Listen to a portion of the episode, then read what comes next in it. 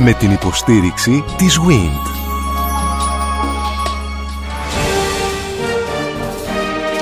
Γνωρίζοντας την ιστορία μας. Η ελληνική διατροφή από την προϊστορία μέχρι σήμερα. Μια σειρά ραδιοφωνικών ντοκιμαντέρ στον Sky 100,3.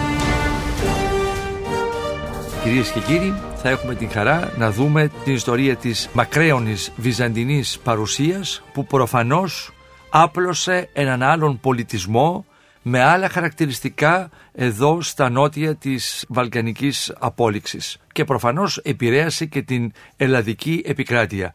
Θα δούμε την ελλαδική επικράτεια υπό την σκέπη της βυζαντινής αντιλήψεως που προφανώς μας πηγαίνει απευθείας στο κέντρο της αυτοκρατορίας που είναι η Κωνσταντινούπολη. Προσκεκλημένη φίλες και φίλοι είναι η κυρία Μαρία Λεοντσίνη. Η κυρία Λεοντσίνη είναι ερευνήτρια στο τμήμα Βυζαντινών Ερευνών του Ινστιτούτου Ιστορίας του Εθνικού Ιδρύματος Ερευνών και εργάζεται στο πρόγραμμα Καθημερινός και Κοινωνικός Βίος των Βυζαντινών. Σας ευχαριστώ πάρα πολύ για την παρουσία σας εδώ. Λοιπόν, ας προσπαθήσουμε τώρα μαζί να σκιαγραφίσουμε, πρωτού μπούμε στις λεπτομέρειες, να σκιαγραφίσουμε λίγο την αντίληψη που είχαν οι Βυζαντινοί. Μας λέγατε λίγο πριν αρχίσει η συνάντησή μας ότι οι Βυζαντινοί είχαν μια αντίληψη της μη καταγραφής των δεδομένων. Είναι λιγότερες συνεπώς ή και ελάχιστες οι πληροφορίες που έχετε από την περίοδο εκείνη; Φοβάμαι πως ε, πρέπει να συμφωνήσω όπως λέμε. Οι πληροφορίες ε, για τη διατροφή είναι αρκετές, δεν έχουν όμως καταγραφεί με ένα συστηματικό τρόπο όπως συνέβαινε στην αρχαιότητα ή όπως έχουμε συνηθίσει να συμβαίνει στους νεότερους χρόνους. Σκόρπια όμως στοιχεία υπάρχουν αρκετά και καταγράφονται με αφορμή τις περιγραφές τις ιστορικές ή μπορεί να βρίσκονται μέσα σε επιστολές λογίων που ανταλλάσσουν δώρα μεταξύ τους και περιγράφουν κάποια εδέσματα ή ακόμα μπορεί να τα βρούμε σε μοναστηριακά τυπικά που δίνονται οδηγίες για τη διατροφή των μοναχών, όπως επίσης και με αφορμή στρατιωτικές αποστολές, στις οποίες η επιμιλητία του στρατού να φροντίζει τα απαραίτητα εφόδια που θα χρειάζονταν οι στρατιώτες.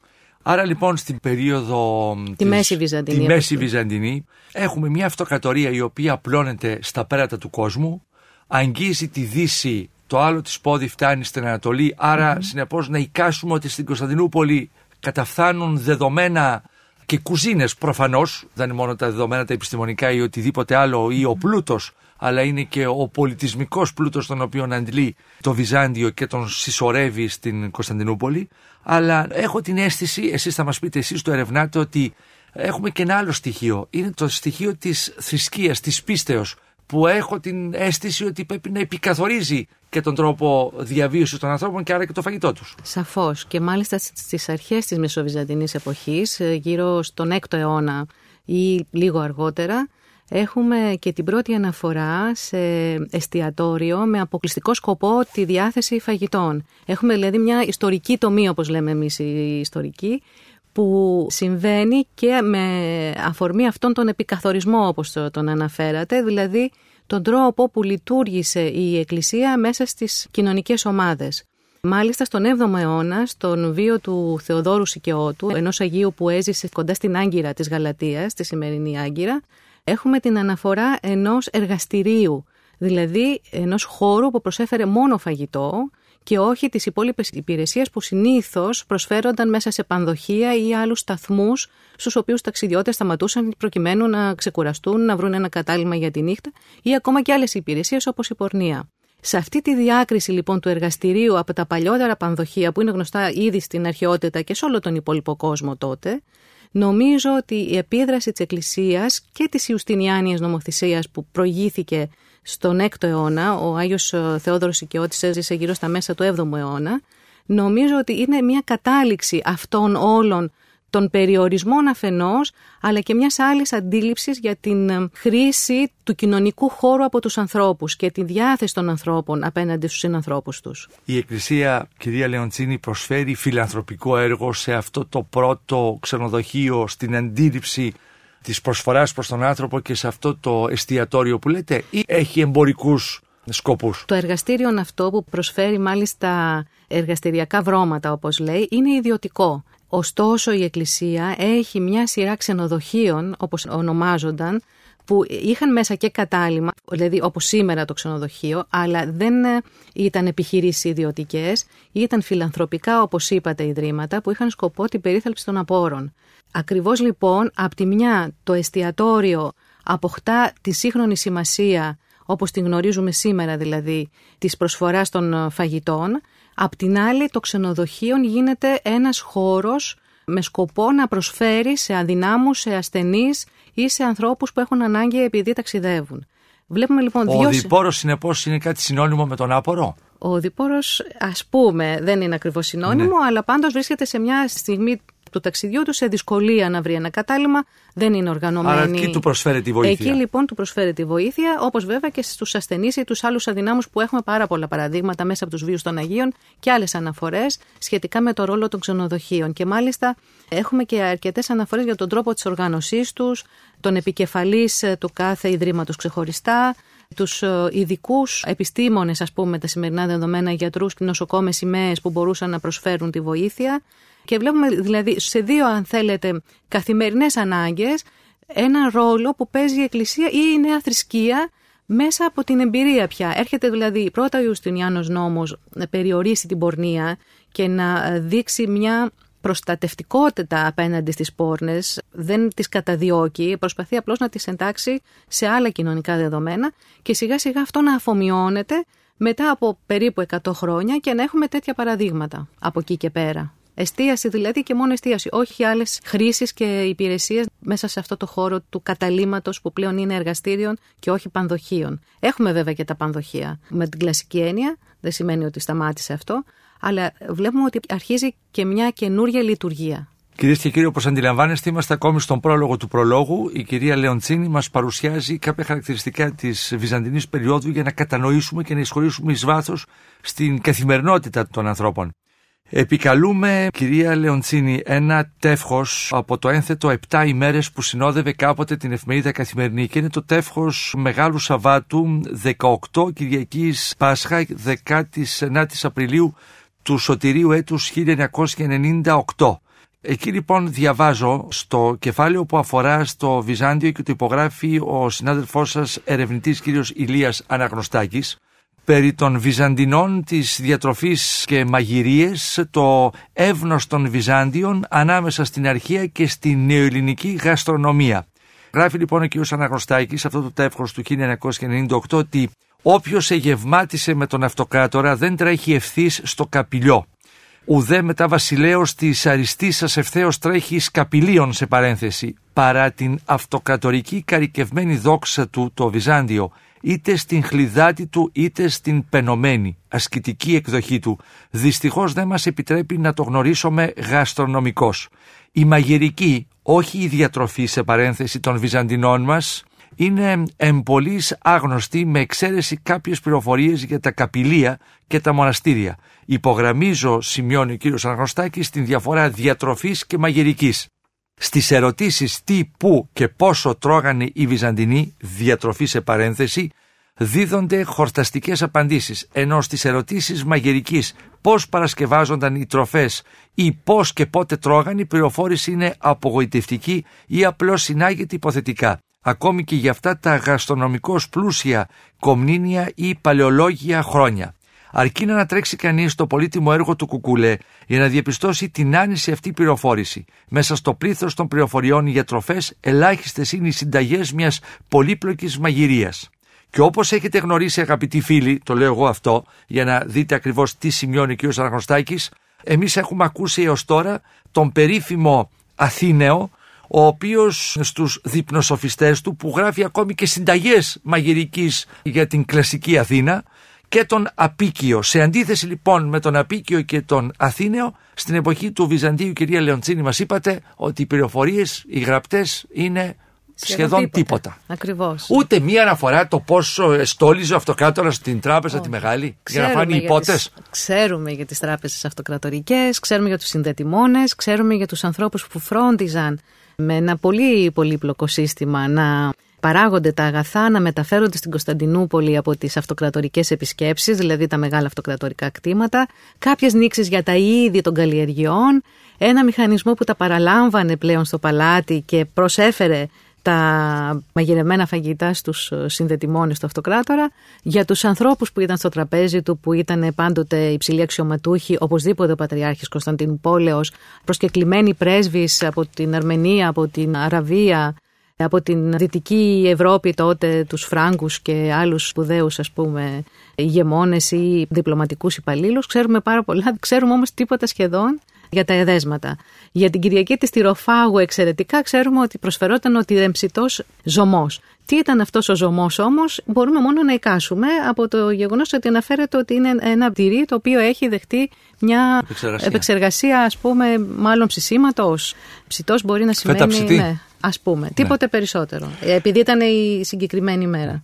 Πριν προχωρήσουμε, θα σας παρακαλέσω να διευκρινίσουμε το εξής προηγουμένως.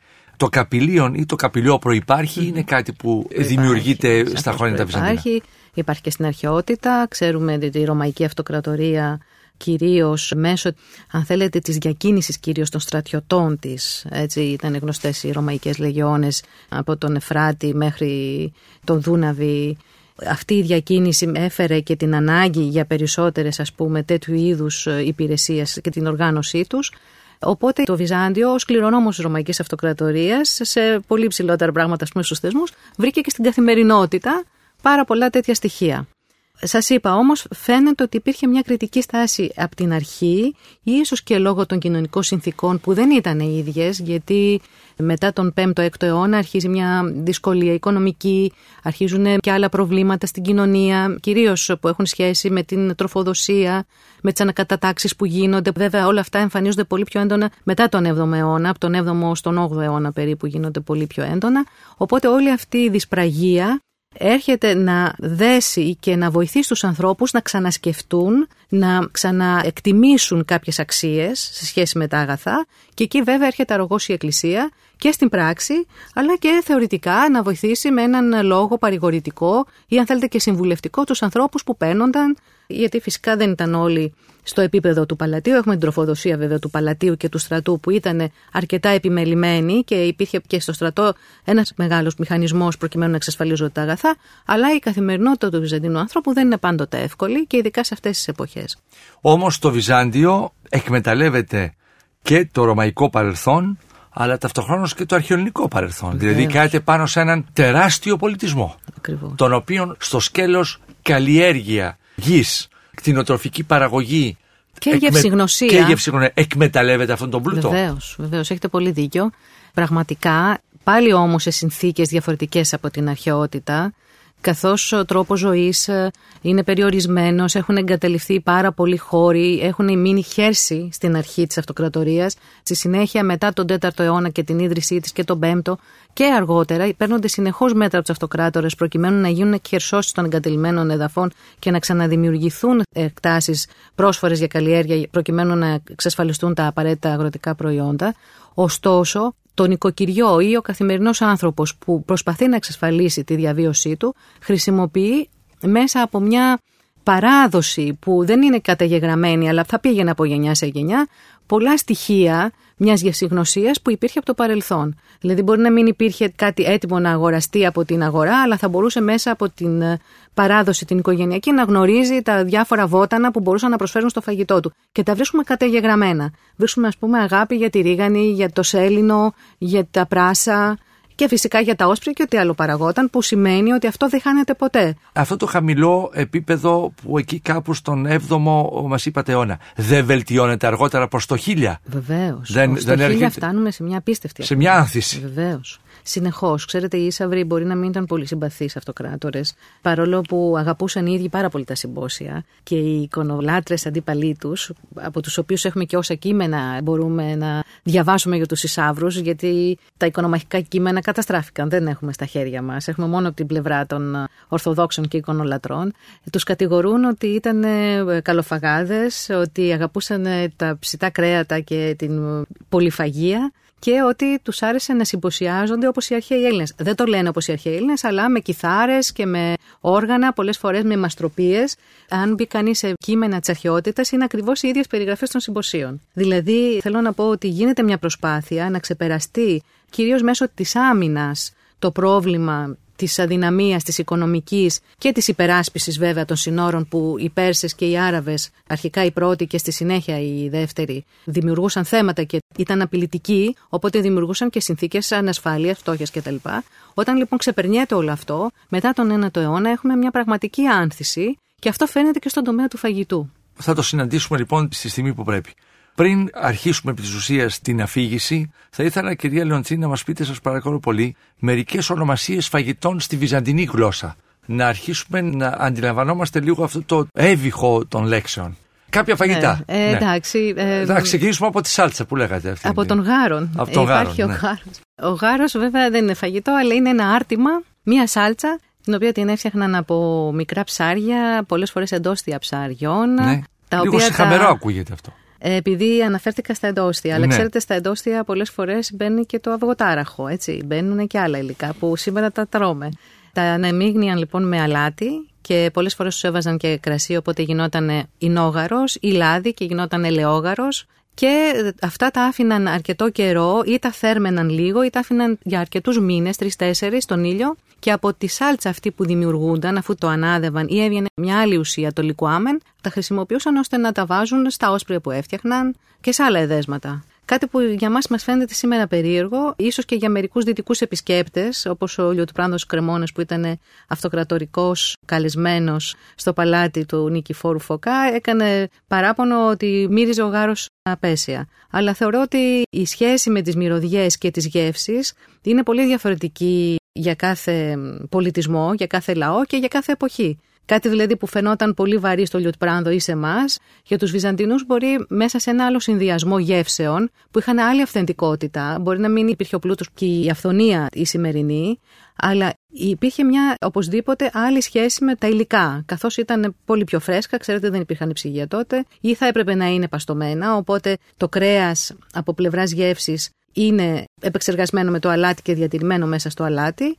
Αυτό λοιπόν αυτομάτως αλλάζει την αίσθηση για το πόσο είναι η τροφή. Δεν έχει καμία σχέση με τον τρόπο που έχουμε μάθει εμείς σήμερα να διατρεφόμαστε. Κυρία Λεοντσίνη, το ψωμί πώς το έλεγαν; Είναι ο άρτος, μπαίνει ο άρτος πια; Υπάρχει ο άρτος, Ναι. αλλά καθιερώνεται ώρες ψωμί. Είναι μια από τις καινοτομίες εισαγωγικά των Βυζαντινών, όπως ο ίνος δηλαδή αναφέρεται κρασί. Δηλαδή το ψωμί και το κρασί μπαίνουν μέσα στο δημόντες λεξιλόγιο των Βυζαντινών και αρχίζουν και υποκαθιστούν τον άρτο και τον ίνο, χωρίς βέβαια να χάνουμε και τους όρους, τους παλαιότερους, τους αρχαιότερους, τους οποίους τους αγαπούσαν και τους χρησιμοποιούσαν συχνότατα επίσης. Πρέπει αυτή η χρήση των νέων όρων να προήλθε μέσα από την εμπειρία, δηλαδή κυρίως ως προς το κρασί, μέσα από το αρέωμα του κρασιού με το νερό. Το κράμα δηλαδή, έτσι, την μίξη, άρα το κρασί. Και ενώ Που- το ψωμί πρέπει να προήλθε, με συγχωρείτε, Παρακαλώ, από, το- ε, ε, ε, εμένα με από συγχωρείτε. τον όψον που σχετίζεται βέβαια με τη διατροφή με τα ψάρια. Αλλά και το ψώμισμα που σήμαινε μικρά κομμάτια ψωμιού τα οποία τα δίνανε σε αδύναμους ανθρώπους ή τη διατροφή μέσω του ψωμιού, μέσω του ψωμίσματος μάλλον. Οπότε σιγά σιγά βλέπουμε δημόδις όρους να καθιερώνονται, κάτι που δείχνει και μια κοινωνία ζωντανή. Δεν είναι μόνο οι λόγοι που καταγράφουν και δεν χρησιμοποιούν συνήθως αυτούς τους όρους, είναι και ο κόσμος, ο λαός ο απλός, που είναι μια κοινωνία που έχει να προσφέρει κάτι καινούριο. Βέβαια, σε ό,τι αφορά στο ψωμί και το κρασί, κυρία Λεοντσίνη, εκεί υπάρχουν και κάποια άλλα χαρακτηριστικά που σχετίζονται με την λατρεία, με την πίστη μας. Δηλαδή, Βεβαίως. το γεγονός ότι τα παίρνουμε από την αρχαία εποχή και γίνονται το σώμα και το αίμα του Χριστού, δηλαδή το πώς περνάει από έναν πολιτισμό σε έναν άλλον στην αλλαγή της θρησκείας. Είναι επίσης και αυτό εντυπωσιακό. Αυτό είναι εντυπωσιακό στοιχείο για Ναι. το Βυζάντιο και είναι τα διατροφικά, αν θέλετε, σύμβολα του βυζαντινού πολιτισμού, ο ίνος και ο άρτος. Είναι και τα μυστηριακά, αν θέλετε, σύμβολα του χριστιανισμού. Όπως και το έλεον βέβαια, που είναι ένα, αν θέλετε, επίσης συμβολικό στοιχείο για τη χριστιανική λατρεία. Και είναι από τα βασικά αγαθά. Βέβαια το λάδι δεν το έχουν ε, όλοι οι πληθυσμοί στην καθημερινή τους διατροφή, παρόλο που ήταν πολύ αγαπητό καθώς οι ελαιοπαραγωγικές περιοχές βρίσκονταν βέβαια σε ελάχιστα σημεία της Βυζαντινής Αυτοκρατορίας. Οι μεγάλες περιοχές που είχαν μεγάλη παραγωγή σε λάδι είχαν βρεθεί εκτός των συνόρων της, έτσι στη Συρία και την Παλαιστίνη από όπου εξάγονταν τεράστιες ποσότητες λαδιού σε όλη τη Μεσόγειο, το ξέρουμε από την αρχαιότητα αυτό και οπωσδήποτε και αργότερα. Οπότε μέχρι αυτό να μπορέσει να υποκατασταθεί και να μπει στο ρυθμό της αυτοκρατορίας, συνήθως το λάδι υποκαθίσταται με το λίπος, το ζωικό λίπος. Αντιστοίχως υπήρχε και η χρήση του κρέατος, περισσότερη Βέβαια, κυρία βέβαια. Λοντσίνη. Έχουμε Ναι. το κρέας και το ψάρι. Είναι δύο διατροφικά στοιχεία με άνηση κατανομή και πάλι μέσα στην αυτοκρατορία. Ο τόνος είναι τουλάχιστον για το μέσο και τον φτωχό Βυζαντινό, αυτόν που ζει κοντά στην Κωνσταντινούπολη, μια εύκολη και φτηνή τροφή και να τη βρει και να την ε, αγοράσει. Ενώ αντίθετα το λάδι δεν είναι τόσο εύκολο. Βέβαια, η Κωνσταντινούπολη φρόντιζε πάντοτε για τις εισαγωγές των βασικών αγαθών, οπότε δεν ήταν τόσο δύσκολο να βρεθεί. Φτάνει κανείς βέβαια να έχει τα απαραίτητα χρήματα. Σχετικά καθυστερημένα, ίσως επί Μακεδόνων, εκεί δηλαδή που έχουμε μια ανάκαμψη μετά τον 8ο αιώνα, έχουμε και πιο εκτεταμένες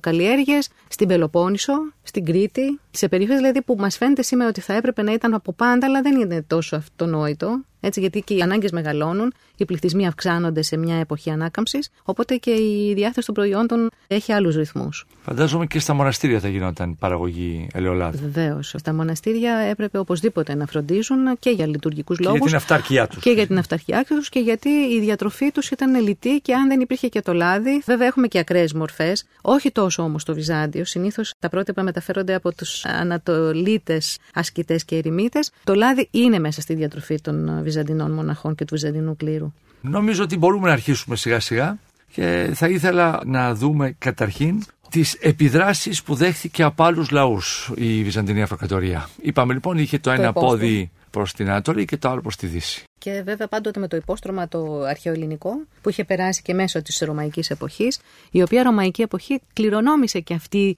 την ε, ιδιαίτερη σχέση με άλλους λαούς. Ήταν εξοικειωμένη δηλαδή από την αρχή οι Βυζαντινοί με ξένες κουζίνες, με ξένες γεύσεις και πολλές φορές τις επιζητούσαν. Ενώ είχαν επίγνωση της ταυτότητάς τους, δεν φοβήθηκαν ποτέ να υιοθετήσουν κάτι ή τουλάχιστον δεν έχει καταγραφεί κάτι το οποίο να τους φαίνεται ξένο ή παράξενο ή ιδιαίτερο, όπως έχουμε την περίπτωση του Λιουτπράνδου Κρεμόνας, ο οποίος το 10ο αιώνα κάνει παράπονο για το γάρο, δεν αντέχει το γάρο. Οι Βυζαντίνοι δοκίμαζαν. Από ό,τι φαίνεται και όχι μόνο δοκίμαζαν, αλλά Ποιος τα... είναι αυτός ο Ευγενής που είπατε; ένας επίσκοπος απεσταλμένος του αυτοκράτορα Όθωνα, που είχε φτάσει στην Βυζαντινή αυλή προκειμένου να Πρώτης γίνουν... αλώσεως από τον... Ναι, ναι, τον 10ο αιώνα. Τον 10ο αιώνα, ναι. Ναι, για να γίνουν συνομιλίες σε, σε σχέση με τις γεωπολιτικές σχέσεις με τη Δύση. Οπωσδήποτε δυσαρεστήθηκε και από τον Νικηφόρο Φωκά που ήταν στρατιωτικός αυτοκράτο και δεν του άρεσε τόσο η διπλωματία. Όμως το ότι αναφέρει τον Γάρο μέσα στα παράπονά του νομίζω ότι είναι μια άλλη νοοτροπία της μη αποδοχής του καινούριου. Κάτι που οι Βυζαντίνοι δεν το είχαν τόσο πολύ έντονα. σα ίσα, σας λέω, δοκίμαζαν πολλά πράγματα και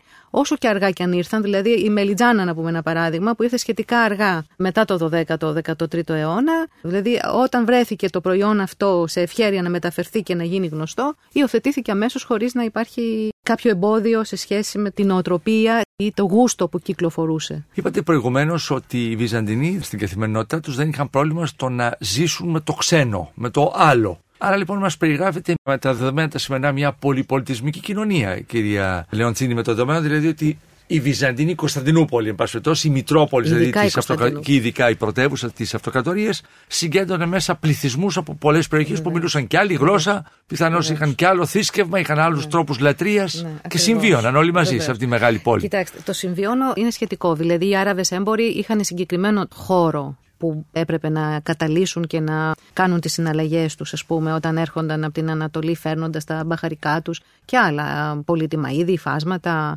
και έργα τέχνης πιθανών κτλ.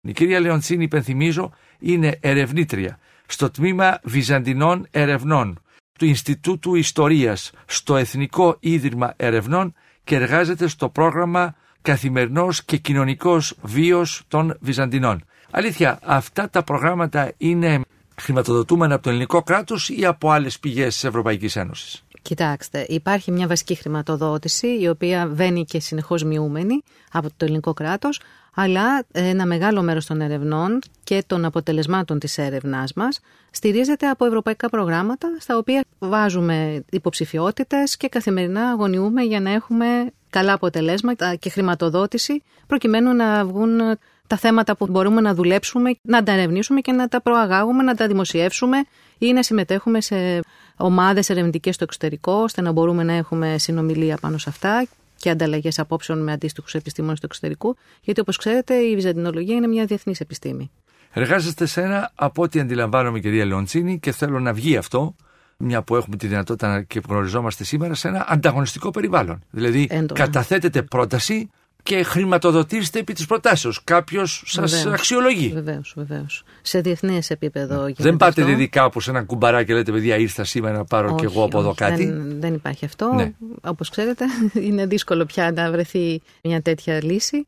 Όχι. Φτιάχνουμε επιστημονικές προτάσεις ε, μέσα από ζητήματα που ξέρουμε ότι μπορούμε να υποστηρίξουμε, όπως και άλλοι συνάδελφοι των θετικών επιστημών και προσπαθούμε ο τρόπος της διατύπωσης και το θέμα που βάζουμε, το αντικείμενο της ερευνάς μας να είναι ελκυστικό, ώστε να προσελκύσουμε και εμείς με τη σειρά μας τα αντίστοιχα κονδύλια. Κυρία Λεοντσίνη, αυτά που χρησιμοποιούνται, αυτές οι μελέτες, οι εργασίες σας, το αποτέλεσμα της επιστημονικής σας εργασίας, που χρησιμοποιείτε; Κοιτάξτε, άμεσα οπωσδήποτε είναι θέμα ανταλλαγών μέσα στην επιστημονική κοινότητα. Πλέον έχουμε και, αν θέλετε, ανοιχτά σημεία δημοσιεύσεων, στο διαδίκτυο δηλαδή. Έχουμε και μια άμεση αποδοχή ή απόρριψη των επιχειρημάτων μας και των επιστημονικών αποτελεσμάτων που δημοσιεύονται, αλλά βέβαια γίνονται εκδόσεις βιβλίων, γίνονται συνέδρια επιστημονικά στην Ελλάδα όπου με αυτόν τον τρόπο φέρνουμε και εμείς από το εξωτερικό εξέχουσες συνήθως προσωπικότητες, προσπαθούμε να βρούμε τους καλύτερους, προκειμένου να ενισχύσουν τις δικές μας έρευνες και να ανοίξουν καινούριους δρόμους συνεργασίας. Πέρα από το επιστημονικό κομμάτι, είναι καλό πιστεύω για ένα οποιοδήποτε ερευνητικό ίδρυμα ή πολιτιστικό ίδρυμα να έχει ανοιχτές συνεργασίες με συναδέλφους από όλο τον κόσμο. Αλλά οπωσδήποτε εκείνο που πιστεύω κάθε ερευνητής θα ήθελε είναι να μπορεί αυτό που μελετά και προσφέρει να βρει ανταπόκριση μέσα στην ίδια την κοινωνία που ζει. Δηλαδή τα ερευνητικά ιδρύματα τα αντίστοιχα, ας πούμε το Κέντρο Βυζαντινών Ερευνών Θεσσαλονίκης, στη συνέχεια η τριτοβάθμια εκπαίδευση, οι φοιτητές μας να έχουν τέτοια εφόδια να μπορούμε να δίνουμε στους φοιτητές μας και τους μεταπτυχιακούς και τους προπτυχιακούς που να μπορούν να αντεπεξέλθουν στα καινούργια ζητούμενα που θα βρουν μπροστά τους σε μεταγενέστερη επαγγελματική τους σταδιοδρομία. Και βέβαια μετά είναι η ευρύτερη εκπαιδευτική χώρη, όπως είναι η πρωτοβάθμια και η δευτεροβάθμια εκπαίδευση, που νομίζω ότι εκεί πια γίνεται το ζήμωμα των νέων ανθρώπων με το νέο, με το καινούριο, που κάθε επιστήμονας, πιστεύω, οποιοδήποτε επιστημονικού κλάδου, πρέπει να το επιδιώκει. Τι σπουδάσατε, κυρία Λεοντσίνη, και τι σας γοήτευσε στην ιστορία της Βυζαντινής Αυτοκρατορίας; Κοιτάξτε, οι πρώτες μου σπουδές ήταν στην ιστορία και στη φιλολογία, σε ένα πανεπιστήμιο που ήταν εκτός Αθηνών, στα Γιάννενα. Εκείνη την εποχή το Βυζάντιο δεν ήταν και πολύ της μόδας, ήταν όμως πολύ ενδιαφέρον το θέμα της ιστορικής γεωγραφίας, δηλαδή της κατανομής των οικισμών των πληθυσμών στο χώρο και του τρόπου που οι εξουσιαστικές δομές, όπως λέγαμε τότε, φτιάχνανε τις διάφορες σχέσεις των ανθρώπων μέσα σε μια πόλη ή σε ένα κράτος ή των πληθυσμών μεταξύ τους κτλ. Ήταν λίγο πριν τα Βαλκάνια καταρρεύσουν έτσι όπως τα ξέρουμε πλέον σήμερα, αλλά διαισθανόμασταν και διστάνονταν φαίνεται και οι καθηγητές μας στο Πανεπιστήμιο Ανίνων ότι υπήρχε ανάγκη να ξαναγυρίσουμε στη μελέτη του χώρου του ελλαδικού χώρου, γιατί με αυτόν μπορούσαμε να ασχοληθούμε ο τότε. Επικαθορίστηκε από την χιλιετή ιστορία. Προκειμένου να δούμε τον τρόπο που διαμορφώθηκε αυτός ο χώρος μέσα στο χρόνο. Η ιστορική γεωγραφία λοιπόν εμένα μου φαινόταν τότε ένα πολύ ελκυστικό αντικείμενο και ήταν και πρωτοποριακό τη δεκαετία του 80 και αποφάσισα να βγω στο εξωτερικό για να αναζητήσω περαιτέρω. Παρόλο που οι αφορμές εδώ και τα ερεθίσματα ήταν πολύ ψηλού επίπεδου, έπρεπε όμως για να κάνω μεταπτυχιακά καθώς δεν υπήρχαν οργανωμένα, έπρεπε να βγω στο εξωτερικό και με είχε δεχτεί τότε η κυρία Αρβελέρ. Ήμουν έτοιμος, διάβαζα τη σκέψη σα, ότι αλήθεια την κυρία Αρβελέρ δεν την ξέραμε τότε όσο Εβραίο πιθανός, ναι, ας πούμε, ναι. τη γνωρίζουμε σήμερα. Ναι τότε ήταν από τους ανθρώπους που είχε ξεκινήσει το αντικείμενο αυτό και μάλιστα με προβληματισμούς ταυτότητας, δηλαδή πώς η Βυζαντινή Αυτοκρατορία μπόρεσε να φτάσει στην Ανατολή, μπόρεσε να περάσει και στη Δύση. Μιλάμε για Βυζαντινή Ιταλία. Όχι μόνο Νότια Ιταλία, κάποια στιγμή όλη η Ιταλική Χερσόνησος και μετά την κατάκτηση του Ιουστινιανού, αλλά και αργότερα, μέχρι περίπου τον 7ο αιώνα, ήταν υπό Βυζαντινή εξουσία πώς αυτοί οι λαοί μπόρεσαν μεταξύ τους να μιλήσουν, να φτιάξουν καινούργια ιστορία μέσα από δομές που είχαν καθοριστεί από το Βυζάντιο. Και αν αυτές οι δομές τελικά επηρέασαν και τις μεταγενέστερες εποχές.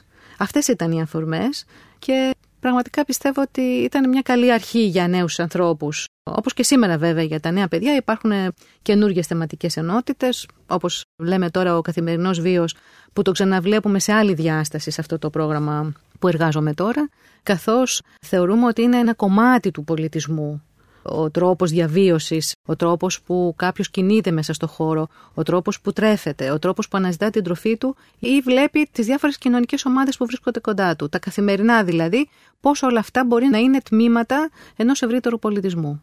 Πάρα πολύ ενδιαφέρον όλο αυτό που μας λέτε, κυρία Λεοντσίνη, και ειδικότερα μάλιστα εσείς ασχοληθήκατε, βλέπω, σε μια στιγμή που μόλις βγαίνοντας από την επταετή δικτατορία και την αντίληψη που επισυσσόρευσες σε αρκετά πράγματα, έφτασε στο σημείο το Βυζαντινό να θεωρείται κάτι μεταξύ πέραν του εθνικισμού και που ήταν απολύτως δυσφημισμένη όλη αυτή η περίοδος εκείνα τα χρόνια. Λοιπόν, αυτό αφήνουμε πίσω και επανερχόμαστε λοιπόν στην Βυζαντινή διατροφή. Είμαστε στο σκέλος που η αυτοκρατορία αναπτύσσεται, πατάει σε δύο υπήρους, μεταξύ Ανατολής και Δύσης, στην ευρύτερη περιοχή της Μεσογείου και η Κωνσταντινούπολη λοιπόν ως πρωτεύουσα είναι το κέντρο στο οποίο συγκεντρώνονται προϊόντα τα οποία προφανώς και επηρεάζονται και από τις κλιματολογικές συνθήκες ε, με, βάση δηλαδή και τις συνθήκες που επικρατούν του κλίματος σε όλα αυτά τα σημεία ανάλογα φτάνουν και τα προϊόντα στην ε, Κωνσταντινούπολη. Ορίστε, συνεχίζουμε. Χτινοτροφικά προϊόντα ας πούμε έρχονται από τα υψίπεδα της Μικράς Ασίας και τη Θράκη και την περιοχή της Αδριανούπολης ας πούμε. Τι προτιμούν από το κρέας, τι είναι ζώο. Αγαπούν όλα τα είδη. Σας λέω πρόκειται για ένα πολιτισμό που δεν φαίνεται να έχουμε κάποια σημεία απέχθειας για ορισμένα προϊόντα, ωστόσο πιο εύκολο να μεταφερθούν στην Κωνσταντινούπολη είναι τα πρόβατα, όσο και μας φαίνεται περίεργο, μεταφέρονταν από την περιοχή της Βυθινίας κοπάδια ολόκληρα μέσα στην πόλη, σε εποχές που δεν ήταν νηστεία Δηλαδή ξέραμε ότι μπορούσαν να σφαγούν και να διατεθεί το κρέας τους γιατί είπαμε υπάρχει και το θέμα της συντήρησης. Σε εποχές λοιπόν που ήταν εκτός νηστείας μπορούσαν λοιπόν να μεταφερθούν αυτά τα ζώα, τα κοπάδια και βέβαια να πουληθούν τα χτινοτροφικά προϊόντα. Βέβαια φαντάζομαι ότι μαζί με τα πρόβατα μεταφέρονταν και το τυρί, το γάλα, το λαρδί βέβαια και το βούτυρο στην Κωνσταντινούπολη. Από την Ελλάδα και τον ελλαδικό χώρο, κυρίως μετά την πτώση της Αιγύπτου τον 7ο αιώνα,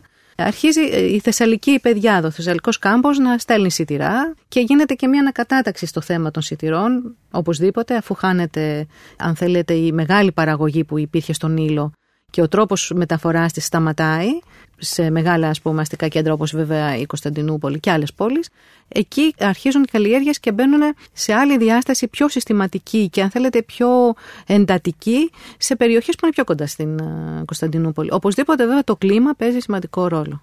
Οπωσδήποτε. Η περιοχή, δηλαδή η κάθε περιοχή μπορεί να προσφέρει ένα συγκεκριμένο προϊόν που μια άλλη περιοχή δεν μπορεί να το κάνει. Από την Περσία τι εισάγεται; Κοιτάξτε, από την Ανατολή οι Βυζαντινοί που την αγαπούν πάντα και τη θεωρούν και παραδείσιο, αν θέλετε, χώρο γενικότερα, έρχονται τα μπαχαρικά σε ό,τι αφορά τη διατροφή.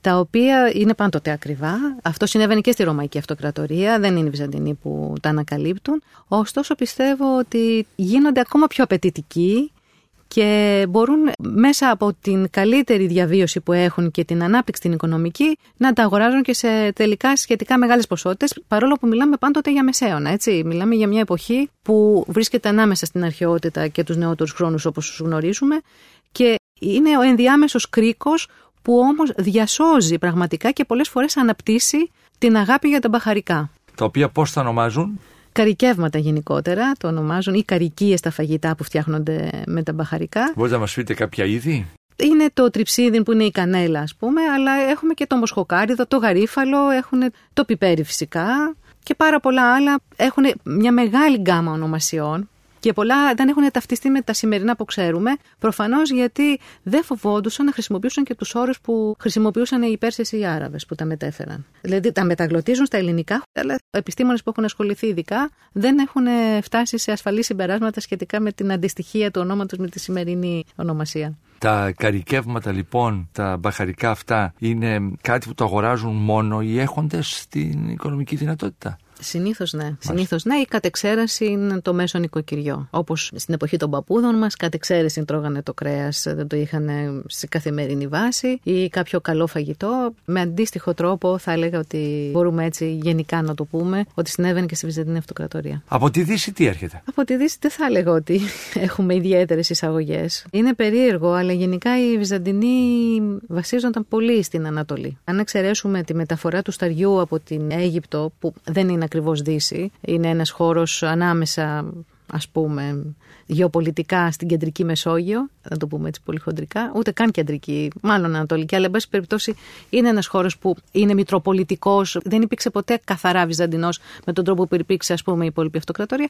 Γενικότερα δεν θα έλεγα ότι έχουμε εισαγωγές. Έχετε πει νωρίτερα ότι δεν υπάρχει καμία πληροφορία για πώς συνδυάζονταν οι βασικές ύλες για να γίνουν τελικώς φαγητό, αλλά αλήθεια, ποια είδη λαχανικών βρίσκεται στο τραπέζι; Τα λαχανικά είναι ένα αγαπημένο είδος και μάλιστα ένα λαϊκό είδος μπορούμε να πούμε. Υπάρχει βέβαια η κράμβη το λάχανο και όλα όσα ξέρουμε σχεδόν σήμερα καλλιεργούνται ακόμα και στην Κωνσταντινούπολη παρόλο που το κλίμα εκεί είναι σχετικά ψυχρότερο από τις μεσογειακές περιοχές. Υπάρχει μάλιστα ένας κατάλογος των λαχανικών που ακριβώς καλλιεργούνται με ειδικούς τρόπους στην Κωνσταντινούπολη, ώστε να μπορούν ακριβώς να αντεπεξέρχονται στο κρύο που επικρατούσε το χειμώνα εκεί. Τώρα, όλο το εύρος των λαχανικών, αλλά ακόμα και άλλων προϊόντων που υπήρχαν μέσα στην αγροτική οικονομία, έχουν περιληφθεί σε ένα μεγάλο σύγγραμμα που ονομάζεται γεωπονικά και ακριβώς ε, συντάχθηκε την εποχή της αναγέννησης αυτής που είπατε και της οικονομικής ανάκαμψης στο 10ο αιώνα. 10ο αιώνα. Από τον Κωνσταντίνο, μάλιστα Πορφυρογέννητο, ο οποίος λέει ο ίδιος ότι ο καλός αυτοκράτορας πρέπει να είναι καλός αγρότης, καλός στρατιώτης και να προσέχει και την ιεροσύνη. Δηλαδή τα τρία συστατικά ας πούμε της βασιλείας έπρεπε να είναι η ιεροσύνη, η αγροτική ζωή και ο στρατός. Και, γι' αυτό φτιάχνει τα βιοπονικά. Πώς ένας αυτοκράτορας μπαίνει στη διαδικασία να μαζέψει διάφορες πληροφορίες, αρχαίους συγγραφείς, τους οποίους τους παραθέτει, λέει ο Βιδάνιος Ανατόλιος, άλλοι συγγραφείς τέλος πάντων, έχει γράψει αυτό για τα λαχανικά, αυτό για την άμπελο, αυτό για τα σιτηρά, άλλο για τα δέντρα ή για τη μελισσοκομεία, για τη κτηνοτροφία και ξαναφτιάχνει ένα μεγάλο σύγγραμμα προκειμένου να είναι χρήσιμο για τις αγροτικές καλλιέργειες. Δεν λέει όμως αν συνδυάζει την τάδε πρώτη με την τάδε που μας φτιάχνει κάτι ωραίο. Ναι. Τα λαχανικά τα βράζουν, τα ψήνουν. Πώς πώς μαγειρεύουν αλήθεια εκείνη την ε, περίοδο; Ε, οπωσδήποτε το βασικό στοιχείο είναι η χύτρα που είναι πύληνη. Βέβαια έχουμε και εσχάρες πύληνες. Έχει βρεθεί μια πολύ ωραία από τον ε, καθηγητή κύριο Θέμελη στην Ελεύθερνα της Κρήτης, μια ωραία πύληνη εσχάρα. Έχουν βρεθεί επίσης σχάρε μεταλλικές. Έχουμε και το πεντάσουβλον, το πεμπόβολον, τους πέντε οβολούς που αναφέρει ο Ευστάθιος Θεσσαλονίκης.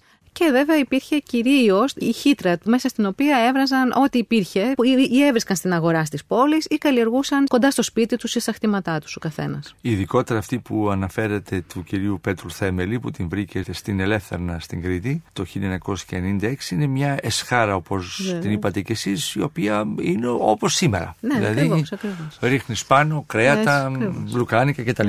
Μια χαρά. Να έχει και τρία πόδια εξαιρετική και χερούλια να την κρατήσει στην άκρη. Απλώς δεν έχουμε τις μεταλλικές, ας πούμε, χύτρες. Έτσι, έχουν τις χύτρες τις πύληνες, για τις οποίες πάλι υπάρχει μια μεγάλη παράδοση για την κατασκευή τους και τον τρόπο που θα πρέπει σε κάθε περίπτωση να φτιάχνεται το σκεύος. Δηλαδή, άλλο είναι το σκεύος που είναι για ένα συγκεκριμένο μαγείρεμα, άλλο είναι το σκεύος που είναι για τη συντήρηση των τροφίμων, άλλο είναι το σκεύος που μεταφέρει το λάδι και το κρασί. Και εκεί θα μπορούσαμε να μιλήσουμε για ένα πολιτισμό της κεραμικής. Αλλά βέβαια υπάρχουν σε αυτό το τομέα ειδικότεροι αρχαιολόγοι από εμένα να μιλήσουν. Αλλά νομίζω ότι εκεί ο Βυζαντινός πολιτισμός έχει δώσει αρκετά καινούργια στοιχεία, προκειμένου βέβαια να ανταποκριθεί στην καθημερινότητα και στις ανάγκες που υπήρχαν. Ο κύριος Αναγνωστάκης που έχω πει ότι είναι ο συνάδελφός σας και ο οποίος μάλιστα σε ένα περιοδικό που συνόδευε την εφημερίδα καθημερινή τότε τις 7 ημέρες ε, στο τεύχος του 1998 το Πάσχα με θέμα πάντα την διατροφή στην αναφορά του περί του Βυζαντίου λέει ότι μετά τον 11ο αιώνα στα ύστερο βυζαντινά χρόνια κάνουν πιθανώς την εμφάνισή τους νέα είδη και νέα ονόματα όπως νεράντζια, πορτοκάλια αλλά και μελιτζάνες και ρέγγες που έρχονται. Επίσης στην περίοδο αυτή, την ε, πρώτο Βυζαντινή, ειδικά γράφει στα μαγειρικά σκεύη επικρατεί πλήθος λέξεων ιστερορωμαϊκής προελεύσεως. Τέλος εμφανίζονται νέες λέξεις και πιθανώς νέα παρασκευάσματα όπως παξαμάς ίσον παξιμάδι κόμμα χαβιάριων. Προφανώς mm. έρχεται και χαβιάρι από mm. την Κασπία και τα λοιπά από εκεί. Κυρία Λεοντσίνη, θέλω να ρωτήσω το εξής τώρα. Είπατε προηγουμένως ότι μπαίνουν τα πρόβατα στην πόλη, στην Κωνσταντινούπολη, σε περιόδους μη νηστείας. Στην περίοδο της νηστείας είναι καθολική η νηστεία. Βεβαίως. Δεν ε, υπάρχουν αντιρρήσεις δηλαδή. Όχι, όχι, δεν υπάρχουν. Βέβαια, έχουμε ε, κανένα δυο αριστοκράτες που όταν γίνονται μοναχοί καταγράφουν ότι δεν μπορούν να τηρήσουν τη μοναστική δίαιτα. Άλλη είναι η μοναστική δίαιτα και άλλη είναι των κοσμικών. Όταν γίνονται όμως οι ίδιοι αριστοκράτες μοναχοί από επιλογή ή από ανάγκη, βλέπουν ότι δεν είναι τόσο εύκολο. Δεν ξέρουμε κατά πόσο μπορούσαν να το παραβούν αυτό ή γινόταν. Αλλά πάντως δεν έχουμε καμιά άλλη αναφορά, τουλάχιστον σε μεγάλες ομάδες πληθυσμιακές, σε σχέση με το ξεπέρασμα της νηστείας. Όχι, τηρείται η νηστεία. Ε, Εξάλλου, είναι ναι. μέσα σε μια άλλη διατροφή. Αυτό είναι. Ζουν σε έναν άλλο κόσμο. Εμάς μας φαίνεται περίεργη νηστεία. Μας φαίνεται κάτι υπερβολικό, γιατί τρώμε καθημερινά άλλο είδος τροφών. Έχουμε ένα διαφορετικό διατολόγιο. Εξηγηθείτε. Η καθημερινότητα στο Βυζάντιο σήμαινε λαχανικά, σήμαινε ελιές, σήμαινε λίγο τυρί, τα αυγά οπωσδήποτε. Και αν υπήρχε και κάποιο πουλερικό. Γινόταν γιορτή. Ακριβώς. Είναι τρία βασικά ναι, πράγματα. Αυτά. Πέντε. Αυτά. Δεν, είναι αυτό το, δεν αυτός θα, ο πλούτος που Θα λέγαμε ότι θα στερηθεί κάποιος, ας πούμε, τις μπριζόλες του, οι οποίες δεν υπήρχαν, γιατί έχουμε αναφορές για τη χρήση του βοδινού στην uh, διατροφή, αλλά είναι ελάχιστες. Και δείχνουν ότι κυρίως αυτό συνέβαινε σε περιοχές με μεγάλη χτινοτροφία, όπως ας πούμε το παράδειγμα ενός μοναχού που έλεγε ότι κατάγεται από το φύλλο Μίλιον, ας πούμε, που ήταν στη Νότια Μικρά Ασία, κοντά στην περιοχή της Πισιδία, που εκεί ξέρουμε ότι υπήρχε εκτεταμένη χτινοτροφία. Οπότε ένα πρόβατο μια οικογένεια δεν μπορεί να το τρώει καθημερινά. Όταν θα το σφάξει, θα το φάει πόσες φορές. Δεν είναι κάτι δηλαδή που μας ξενίζει τώρα, γιατί ήταν κάτι υποχρεωτικό ή καταπιεστικό. Καθώς τα λαχανικά ήταν μέσα στη διατροφή την καθημερινή και τα όσπρια, κυρίως. Νίστευαν όλες τις ημέρες. Τις μεγάλες νηστείες. Τις μεγάλες νηστείες. Και Τετάρτη 40 ημέρα κλπ. Ναι, και ναι. Τετάρτη και Παρασκευή. Είπατε προηγουμένως για την αυθονία λόγω του Βοσπόρου και της προποντίδας των ψαριών στην Κωνσταντινούπολη. Πάστοναν τα ψάρια, δηλαδή ήταν ένας τρόπος συντήρησης. Βέβαια, βέβαια. Και μπορούσε κανείς και αυτά επίσης να τα βρει σε καλές τιμές. Ευτυχώς, τουλάχιστον μπορούσε ένας μέσος άνθρωπος να εξασφαλίσει μερικές πρωτενε στην καθημερινότητά του εξαιτίας των ψαριών και των πουλερικών. Αυτά τα δύο στοιχεία είναι κυρίως που νομίζω συντηρούν και υπάρχουν και διάφορες μελέτες κυρίως για τη Δύση, για τη συμβολή των οσπρίων και των ψαριών στην αύξηση του πληθυσμού. Γιατί ανεβαίνει ο μέσο όρος ζωής, βελτιώνονται οι συνθήκες διαβίωσης και ο πληθυσμός βρίσκει έτσι μια ευκαιρία να γίνει πιο ζωντανός, να υπάρχει μακροημέρευση και φυσικά και περισσότερη δημιουργικότητα. Γιατί, όπως ξέρετε, ο μέσος όρος ζωής στο Μεσαίωνα είναι πάρα πολύ χαμηλός.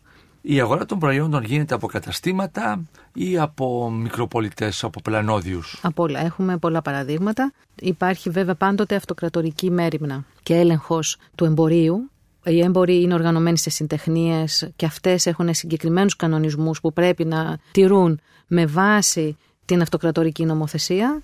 Και βέβαια οι πλανόδοι δεν πάβουν να έχουν μια συμπληρωματική παρουσία. Έχουμε έτσι τις αναφορές των καπνιστών ή των τηγανισμένων ψαριών επειδή υπάρχει υπεραφθονία στην Κωνσταντινούπολη. Μιλάμε περισσότερο για την Κωνσταντινούπολη γιατί εκεί έχουμε το περισσότερο υλικό. Ή έχουμε αναφορές για τα λουκάνικα, τα σαλσίκια που μπορούσε κάποιος μαζί με λίγο σύναπη, δηλαδή μάλλον μουστάρδα. Εξάλλου και σήμερα η μουστάρδα θα πρέπει, αν δεν είναι, να παράγεται από το συνάπι. Ή έχουμε άλλες αναφορές για ψητά κρέατα που άρχισαν σιγά σιγά μετά το 10ο αιώνα και τη μεγάλη διακίνηση των ταξιδιωτών και των επισκεπτών. Να υπάρχει ανάγκη να βρεθεί η τροφή αυτή στο δρόμο και να διατίθεται στους περαστικούς. Οπότε έχουμε ένα συνδυασμό και μεγαλύτερου εμπορίου, οργανωμένου και οπωσδήποτε και μικροπολιτών. Είπατε ότι οι έχοντες στην οικονομική δυνατότητα είχαν πρόσβαση σε κάποια εισαγόμενα είδη και κυρίως τα μπαχαρικά. Αλήθεια, τα φτωχά στρώματα τι έτρωχαν; Έμεναν απλώς στα λαχανικά και κάνανε γιορτή όταν βρισκόταν λίγο κρέας; Ε, βέβαια. Και όσπρια βέβαια, λαχανικά, διάφορα είδη χόρτων. Δεν υπήρχε ντομάτα και πατάτα, όπως ξέρετε. Είναι κάτι που δεν μπορούμε εμείς να το σκεφτούμε όταν λέμε λαχανικά ότι βγάζουμε τα βασικά στοιχεία που έχουμε στο τραπέζι μας σήμερα. Ωστόσο, πιστεύω... Λαχανικά, λάχανο, πράσο. Βέβαια. Το κρεμμύδι, το ναι. σκόρδο που το αγαπούσαν επίσης και ως άρτημα πάρα πολύ. Το τυρί ίσως ήταν πιο εύκολο, οι ελιές επίσης, τα αυγά. Ναι. Επίσης. Όταν λέμε λαχανικά όμως είναι αυτά δηλαδή. Ναι, τα λαχανικά είναι αυτά. Ναι. ναι. Καρότα κτλ. Καρότα βεβαίως. Βεβαίως. Ναι. Όλα τα λαχανικά που ξέρουμε σήμερα. Ναι. Όλα. Αυτό το μαρούλια, πράσινη, ναι, ναι, σαλάτες, ναι, ναι, όλα αυτά. Όλα, όλα, όλα. Και πολύ περισσότερα είδη χόρτων, τα οποία σας λέω είναι τέτοια ποικιλία των αναφορών που δεν μπορούμε μερικές φορές να ξέρουμε τι είναι το καθένα από αυτά χόρτα που καλλιεργούνται με επιμέλεια, με συστηματικό τρόπο ή αυτά που φτρώνουν στον περιβάλλοντα σε χώρο; Σε συνδυασμό. Σε συνδυασμό πάντοτε. Είπατε σιτηρά, σε ό,τι αφορά πια στις... Το ψωμί και τον καθημερινό, ναι, ναι. γιατί χωρίς τα σιτηρά δεν μπορούσαν να επιβιώσουν οι πόλεις κυρίως, αλλά και οι άλλες περιοχές, οι πιο απομακρυσμένες από τις πόλεις. Μάλιστα, έχουμε και ένα παράδειγμα έτσι πολύ έντονο που σε μία από τις εξεγέρσεις, 10 χρόνια μετά τη στάση του Νίκα, έχουμε μια εξέγερση στον υπόδρομο της Κωνσταντινούπολης, παρουσία περσών πρέσβεων που φωνάζουν στον αυτοκράτορα ότι υπάρχει λαρδί και κρασί, αλλά δεν υπάρχει άρτος.